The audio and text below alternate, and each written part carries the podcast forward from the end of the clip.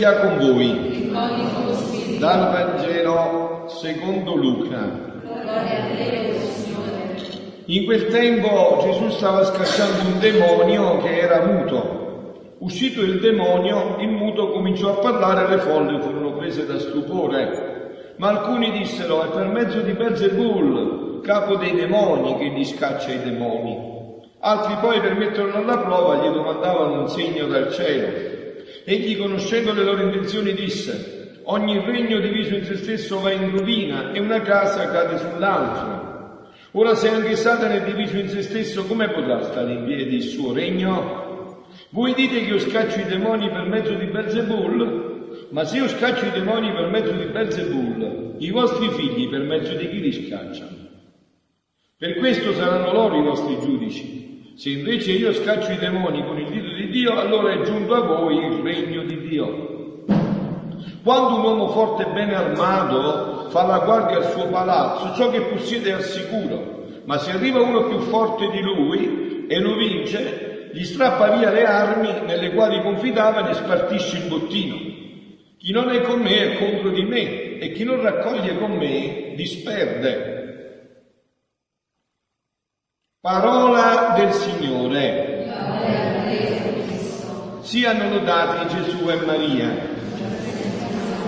Anche stasera solo uno spunto, diciamo, di quello che ci ha detto Papa Francesco stamattina, che ci aiuta ad entrare in questa parola, per poi passare all'altro aspetto che noi eh, trattiamo ormai quotidianamente, cioè questo dono della divina volontà che come avete sentito Gesù ne parla anche in questo episodio, parla di due regni, l'avete sentito, no? Dice che il regno c'è il regno di Berzebul, ma se noi crediamo che se invece scacci i demoni col dito di Dio, allora è giunto a voi il regno di Dio, vero? Voi lo conoscete questo regno? Sapete come è fatto, qual è il linguaggio che si parla, come si vive in questo regno? che sarà tutta la nostra eternità il regno di Dio, che però inizia di qua. Ma adesso ci arriviamo, prima sentiamo che cosa ha detto Papa Francesco, prima che cosa ha detto Papa Francesco, prima di tutto stamattina. Papa Francesco ha detto, se non ascoltiamo la parola di Dio, parlando di queste culture, alla fine ascoltiamo gli idoli del mondo. Alla fine, accostatata amaramente, a forza di chiudere le orecchie, diventiamo sordi, sordi alla parola di Dio. Detto che un grande pensatore francese, Léon Blois, diceva sempre, quando io voglio sapere le ultime notizie, quelle sfornate fresche fresche, non leggo i giornali, vado a prendere la Bibbia, la parola di Dio. E tutti oggi, se ci fermiamo un po' e guardiamo nel nostro cuore, ha detto Papa Francesco, vediamo quante volte abbiamo chiuso le orecchie e quante volte siamo stati sordi. E quando un popolo, una comunità, ma diciamo anche una comunità cristiana, una parrocchia, una diocesi, chiude le orecchie e diventa sorda alla parola di Dio e cerca altre voci, altri signori, e va finire con gli idoli, gli idoli che il mondo, la mondanità, la società gli offrono, si allontana dal Dio vivo. E noi ci siamo in piedi, no? Vero, anche nelle nostre parrocchie, nelle nostre diocesi, pensiamo di essere diventati dei manager con dei manifesti, no, cerchiamo altre sollecitazioni. Invece di avere la parola di Dio nella nostra vita, cerchiamo altre sollecitazioni, no? Questo è il punto fondamentale, cerchiamo altre cose. E queste due cose, non ascoltare la parola di Dio e il cuore indurito, chiuso in se stesso, fanno perdere la fedeltà. Eh, passo oltre perché devo passare al mio argomento, dico l'ultimo punto che di cui riassume un po' tutto quello che ha detto Papa Francesco. No, ha detto anche che eh, praticamente diventiamo cattolici infedeli, senza ascoltare la parola, cattolici pagani, o più brutta ancora, bella questa espressione, non l'ho mai sentita, eh, sui termini che conia lui, diventiamo cattolici atei quanti nel mondo di cattolici atei. Cattolici atei, perché non abbiamo un riferimento di amore al Dio vivente. Domandiamoci se ascoltiamo davvero la parola di Dio o induriamo il nostro cuore, come diceva il Salmo. Se oggi ascoltate la parola di Dio non indurite il vostro cuore, no? E poi ci pone delle domande a me e a voi stasera. Ognuno di noi può chiedersi, mi fermo per ascoltare la parola di Dio? Prendo la Bibbia in mano e mi sta parlando a me? Ho 36 anni, veramente avevo dovuto adesso, quindi non si possono mettere più in dissonanza le voci, no? Vi ricordate che ce l'ha detto questo da 36 anni? La Madonna ci ha detto, ma avete la Bibbia per caso tra gli altri libri a casa? o l'avete sempre davanti e consultate la Bibbia e dice parla a me, stasera la parola sta parlando a me, proprio a me, mi hanno fatto proprio per me. Non è che mi hanno fatto passare, è una cosa che sta parlando proprio a me. Quindi dici, il mio cuore si è indurito, mi sono allontanato dal Signore, prendo la Bibbia in mano, ho perso la fedeltà al Signore e vivo con gli idoli che mi offre la mondalità di ogni giorno, ho perso la gioia e lo stupore del primo incontro con Gesù, oggi è una giornata per ascoltare, ascoltare la voce del Signore. Abbiamo pregato, non indurite il vostro cuore, chiediamo questa grazia, conclude Papa Francesco, la grazia di ascoltare perché il nostro cuore non si indurisca. Ecco, allora ascoltiamo un poco la parola del Signore, non andiamo di fretta, però non andate di fretta. Sono di qua per scaldare il cuore, no? Andiamoci un po' più profondamente in questa meraviglia della parola di Dio, no? Gesù dice, quando un uomo forte, ben armato, fa la guardia al suo palazzo, ciò che possiede è al sicuro, abbiamo letto, no? Sentite che cosa dice Gesù, Gesù alla, a Luisa nella, eh, nella ora della passione, quella dalle 9 alle 10 del mattino. Gesù, coronato di spine, dice Luisa, è trattato dal re di Bulla e sottoposto a insulti e pene inaudite. Ripara in modo speciale i peccati di superbia, di cui tutti siamo molto avvolti. Voi pensate che un'anima pia, vero, si viene a confessare e dice guarda padre, io ho questi pensieri e te li voglio spulciare, forse va di vino, poi dice ma questo adesso è un vero santo.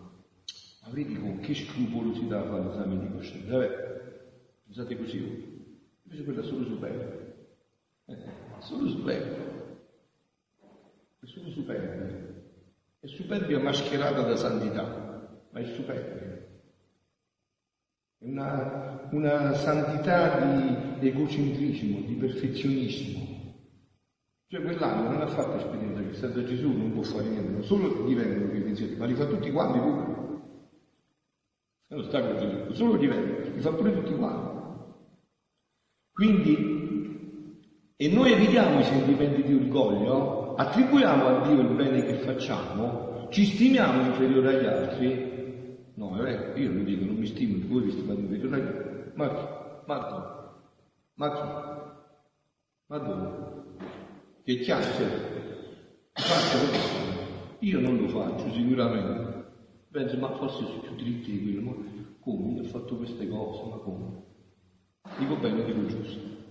Ci stimiamo inferiore agli altri noi quando facciamo omelie oppure i discorsi, sono sempre per gli altri. Mica quello ci riferiva a noi. Ma, ma che cosa? È Io sto a posto, ci sono quello che dici, no? Io sto a posto io. Io sto già a posto. La nostra mente è sempre vuota di altri pensieri per poter dar luogo alla grazia. Molte volte non diamo luogo alla grazia col tenere la mente ripiena di altri pensieri. Allora, non essendo la nostra mente tutta piena di Dio, siamo noi stessi causa che il demonio ci molesti. E quasi quasi noi stessi fomentiamo le tentazioni. Sicché quando la nostra mente è piena di Dio, il demonio, avvicinandosi a noi, non trovando il posto dove dirigere le sue tentazioni, confuso si allontana. Ma voi fate l'ora della passione in questi giorni della cosa, ma che capo, fine del mondo, vedete là, c'è tutto? Confuso si allontana questo orologio della passione che Gesù ha dato a Luisa le ultime 24 ore dove ha fatto vedere che cosa Gesù come Dio viveva internamente durante la passione. Perché i pensieri santi hanno tanta forza contro il demonio che mentre questi si fa per avvicinare, quelli come tante spade lo feriscono e lo allontanano. A torto quindi ci lamentiamo quando la nostra mente è molestata e tentata dal nemico. È la nostra poca vigilanza che spinge il nemico ad assalirci il quale sta quasi spiando nella nostra mente per poter trovare i piccoli vuoti e darci l'assalto. Allora invece di sollevare Gesù con i nostri pensieri e togliergli gli spini ingrati, glieli carichiamo sulla destra e gli facciamo sentire più acerbamente le punture. La grazia così resta frustrata non può svolgere nella nostra mente il lavoro delle sante ispirazioni. Molte volte, sentite, qua la stupendo, sentite che, che finezza, no? Molte volte facciamo peggio ancora. Mentre sentiamo il peso delle tentazioni, invece di portarle a Gesù facendone un fascio per farle bruciare al fuoco del suo amore, ci impensieriamo, ci rattristiamo, facciamo calcoli sulle, sulle stesse tentazioni. No? Cioè che facciamo? Abbiamo le tentazioni. E anziché portarle a Gesù, dopo ci mettiamo a lavorare nelle tentazioni, ma le corse, cosa ho fatto? Forse mi sono fermato, poi voglio parlare col confessore, poi voglio riparlare un'altra volta, poi voglio parlare ancora, no? E no, il confessore non deve neanche permettere questo, veramente. No? Poi voglio parlare ancora, voglio spucciarci dentro, no? Vedete, chi di voi ha il potere di impedire che gli uccelli volano nel cielo? Mi alzi la mano non ce l'avete, vero? Neanche Quindi non abbiamo il potere con questi pensieri. Questi pensieri devono venire, perché noi dobbiamo capire che senza di loro non possiamo fare niente. Peccati non si fanno con i pensieri, si fanno con la consentire ai pensieri, è un altro paio di maniche. Io non posso impedire che gli uccelli volano su nel cielo, ma se un uccello vuole venire sulla mia testa, si vuole fermare e fare un nido, fino a che fa sto lavoro io lo posso impedire. Quindi i peccati non si fanno con i pensieri, i pensieri non li posso fermare, ma con l'acconsentire ai pensieri. È un altro paio di maniche. Quei pensieri ci servono per tenere la testa bassa, umiliati, per fare come ci faceva San Filippo Neri a Roma, quando usciva diceva la Madonna mettimi la mano in testa, perché io so che è scoprete, non so se ci ritorno.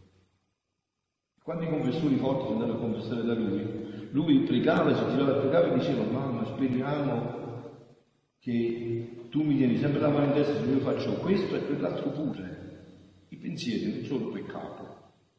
Peccato si fa con la consentire ai pensieri. È un altro paio di maniche. Con fare proprio i pensieri e poi realizzarli.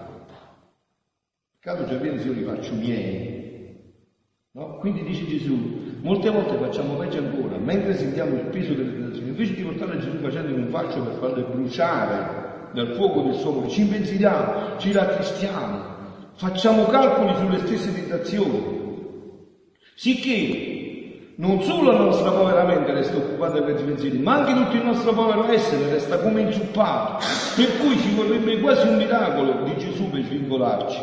E Gesù attraverso quelle spine ci guarda e chiamandoci pare che ci dica, ah figlio mio, se tu sei tu stesso che, vuoi, che non vuoi stare stretto con me, se tu fossi venuto subito a me, ti avrei aiutato a liberarti dalle molestie che il nemico ha portato nella tua mente e non mi avresti fatto sospirare tanto il tuo ritorno. Eh, ci vuole umiltà per questo, grande umiltà. Signore, non posso fare niente senza di te. Perciò c'è bisogno, perciò l'umile prega molto. Voi da che vedete che non è umile? Se sta molto tempo a pregare. E ci dice non ce la faccio, che faccio senza di te? Senza di te non posso fare niente, le voglio bene, per piacere. Padre, ma vuoi ricevere, voglio parlare con te, ti voglio...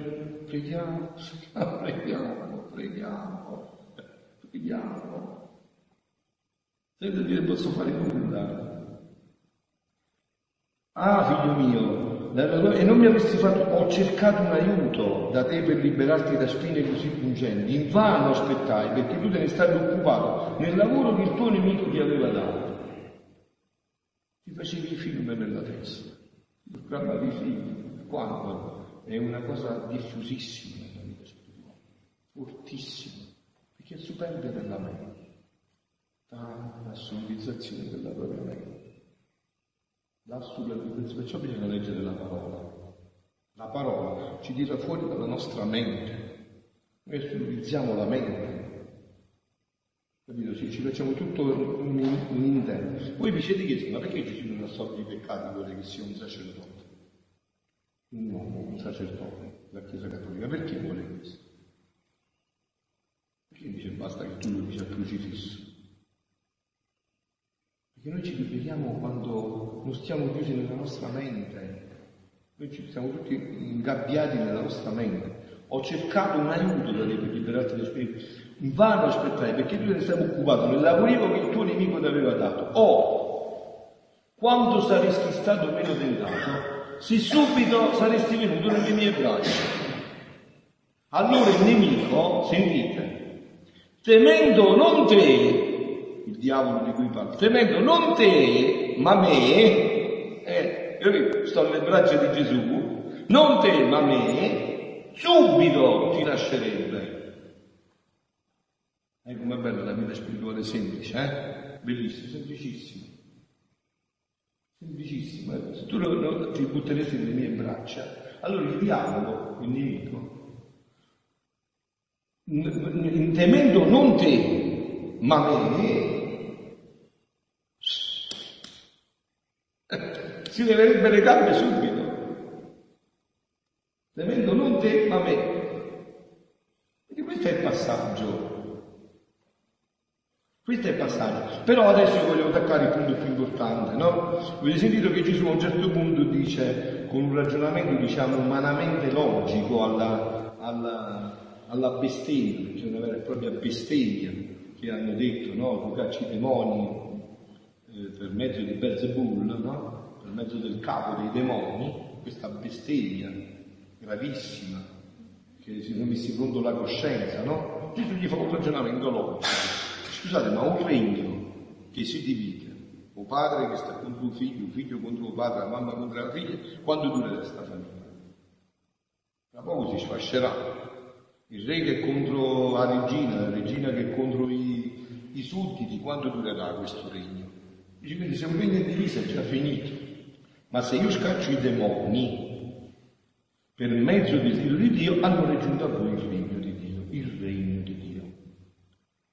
Stavo facendo, dice Gesù Luisa, i miei soliti atti nel supremo volere, pensavo tra me, possibile, sentite eh? Sentite figlioli, Possibile che i tanti santi dell'Antico Testamento, che tanto si sono distinti con la potenza dei miracoli, come un Mosè, un Elia, e i tanti profeti, e i tanti santi, dopo la venuta di nostro Signore, San Francesco, San Domenico, San Pio, San Pasquale, San Saverio, Santi Capitelli, tutti i santi, che tanto si sono resi meravigliosi per virtù e per miracoli, nessuno di questi abbia posseduto il regno della divina volontà e vissuto nell'unità della sua luce, della sua luce, il regno, il regno di Dio per la Gesù. Possibile. Pare incredibile, dice Luisa. Mi diceva una volta a Gesù, Luisa, ma tu mi burli, burli, vuoi sapere che significa? Mi pigli le fesse.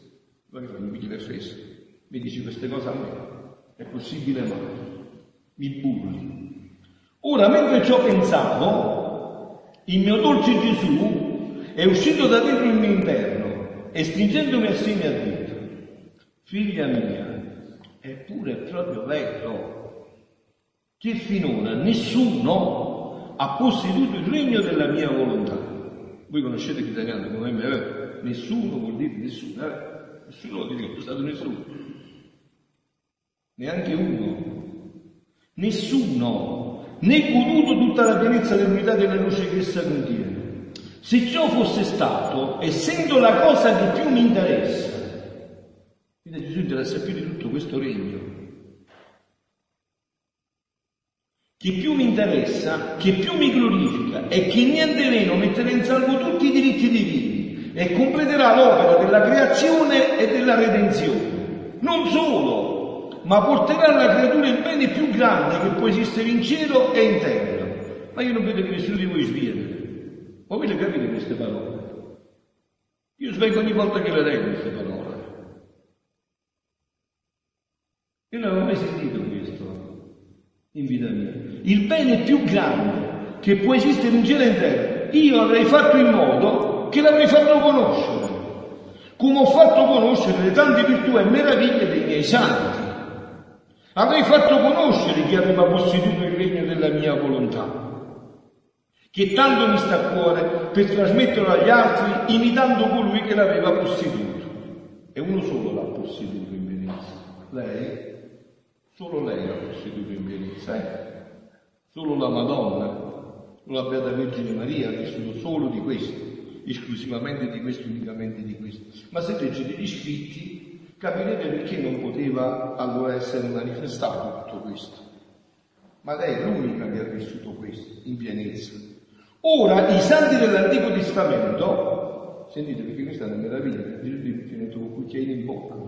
Ora i santi dell'Antico Testamento si trovano nelle stesse condizioni di Adamo dopo del peccato, che mancava il divino riparatore, che mentre doveva rinsaldare la umana e la divina volontà, doveva pagare in modo divino i debiti dell'uomo colpevole. Questo regno è stato piantato in Maria e in Gesù Gesù lo aveva per natura, perché era Dio, Maria l'aveva per grazia, perché aveva partecipato pienamente a tutto questo. Ma tanto i santi antichi quanto i moderni hanno preso parte della mia volontà tanto quanto hanno conosciuto. Gli stessi miracoli che hanno fatto erano particella della potenza della mia volontà comunicata a loro, sicché tutti i miei santi sono vissuti chi all'ombra di esso, della divina volontà, chi ai riflessi della sua luce, sottomesso alla sua potenza, chi agli ordini dei suoi comandi, perché non c'è santità senza la mia volontà, ma hanno posseduto di essa quel poco che hanno conosciuto e non più. Perché il bene allora si sospira e si giunge a possederlo quando si conosce. È vero? Tu come ti sei innamorato di tuo marito? Perché l'hai conosciuto. Eh. Mica ti potevi innamorare senza conoscerlo.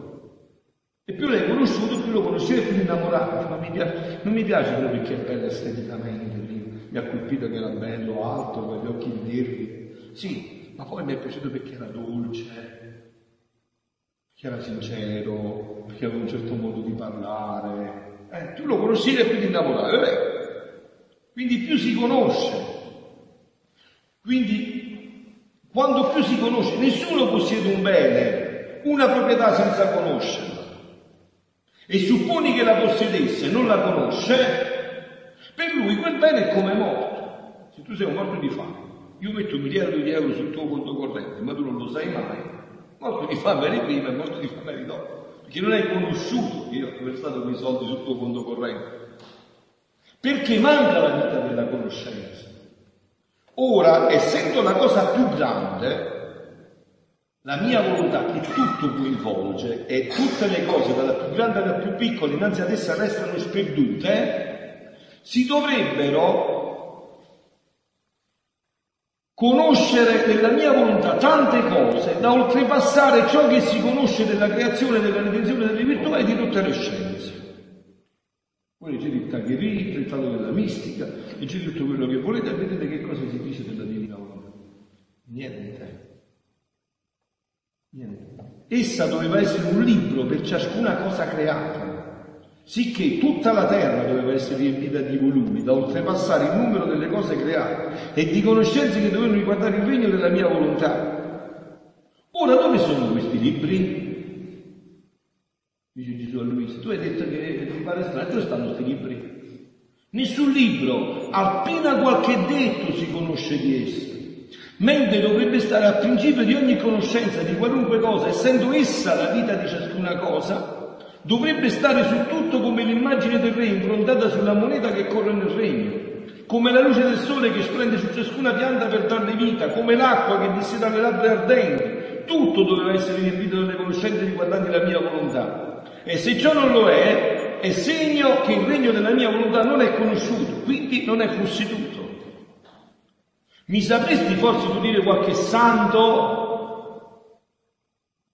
Oh, insomma, ci gioco un po' giusto con Luisa, no? Mi sapresti dire qualche santo che possedeva questo regno all'unità della luce del supremo volere? Eh?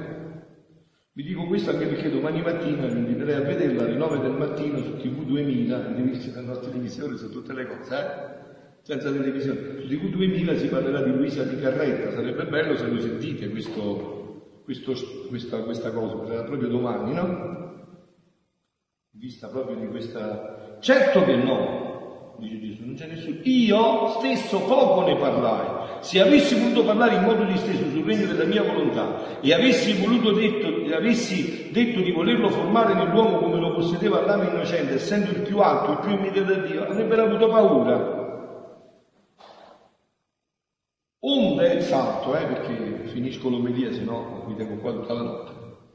Anche perché vi vedo affascinati, come sono affascinato io ogni volta che leggo. Non c'è niente di più bello, figliolo. Sono della perla preziosa, per questo ho venduto tutto, insomma.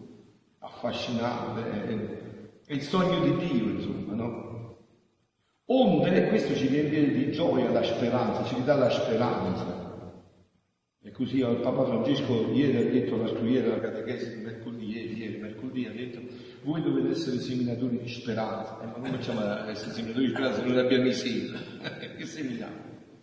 E qua è tutta speranza. Onde la mia venuta sulla terra servì per formare tutto questo, sicché ogni mio detto, opera, pene, preghiere, esempio, sacramenti studi, erano vie che formavo, mezzi di trasporto per farli giungere più subito, scale per farli salire. Si può dire che detti loro le vesti della mia umanità incorporate del mio sangue per farli stare decentemente vestiti in questo regno, sì santo del mio volere, stabilito dall'increata sapienza della creazione di darlo come retaggio dell'uomo. Quindi se poco parlai di ciò, perché io quando parlo, parlo a tempo e a circostanza, in cui deve essere racchiusa quella mia parola necessaria, l'utilità del bene che contiene, invece di parlare feci fatti e mi riservai di parlare a te del regno della mia divina volontà. E allora, figlioli, Gesù, in questo Vangelo, che ho già fatto vedere tante volte, anche ieri sera, mi ho detto dove si vede che è una vera opera di Dio, no? La vera opera di Dio. Magari voi che siete sollecitati da apparizioni private, tutte queste cose che sono confusioni, no? Dove si vede che è un'opera di Dio? Quando quella di dopo dà la mano a quella di prima. Come diceva Gesù nel Vangelo di sera, io non sono venuto ad, abolire la legge e i profeti, ma invece proprio al contrario a dare pieno compimento. Ebbene, questo regno della divina volontà è il compimento pieno della creazione e della redenzione. E vi porto questo esempio che ho dato anche ieri sera da un altro versante per concludere questa, questa umilia. No? Immaginatevi che il sogno di Dio era creare un albero maestoso, infinito, quanto tutto l'universo, un albero da frutto, di figli infinito quanto tutto l'universo. E immaginatevi che l'Antico Testamento, questo dopo del peccato, no? Che prima non si sarebbe verificato questo, ma dopo del peccato originale, immaginatevi che tutta la creazione è le radici infinite di quest'albero. Poi l'uomo ha invertito il progetto di Dio peccando e quindi è dovuto venire Gesù a fare il tronco, i rami, le foglie, i fiori, questa è tutta l'opera della redenzione. Adesso che cosa manca a quest'albero di figli? I figli, se no bisogna tagliarlo, Gesù stesso. Ecco, questi sono i figli, questo è il frutto. Il frutto è il regno della divina volontà. E Gesù, come avete sentito, dice, io ne parlo quando il tempo sta arrivando. Non è che parlo così tanto per parlare. Se ve lo sto facendo conoscere è perché questo tempo si avvicina e io ve lo voglio dare. Beati voi, e noi tutto questo che dobbiamo fare? Cioè, in tutta questa opera di Dio, noi che dobbiamo fare? Come al solito, poco o niente. Tutto è grazia, dicono, dice la teologia, pure i domenicani. Però i domenicani aggiungono un'altra cosa in più. Pure la risposta alla grazia è grazia. Quindi è quasi tutto grazia. Noi che dobbiamo fare? Ci dobbiamo solo disporre a ricevere questo dono. Ci dobbiamo mettere in condizioni che questo dono, quando arriva, ci trova pronti. Dovremmo essere in quell'atteggiamento. Fiat mi, secondo un verbo tuo. Questo dobbiamo chiedere alla parola, è specialista. Avvenga di me quello che tu hai stabilito, essere in questa disposizione interiore. Aspettare da un momento all'altro, col contenitore pronto, che nel nostro niente venga il tutto e anche noi possiamo cantare il nostro magnifico le grandi cose ha fatto in me l'Onnipotente, perché ha visto in niente e l'ha riempito del tutto. Siano lodati Gesù e Maria.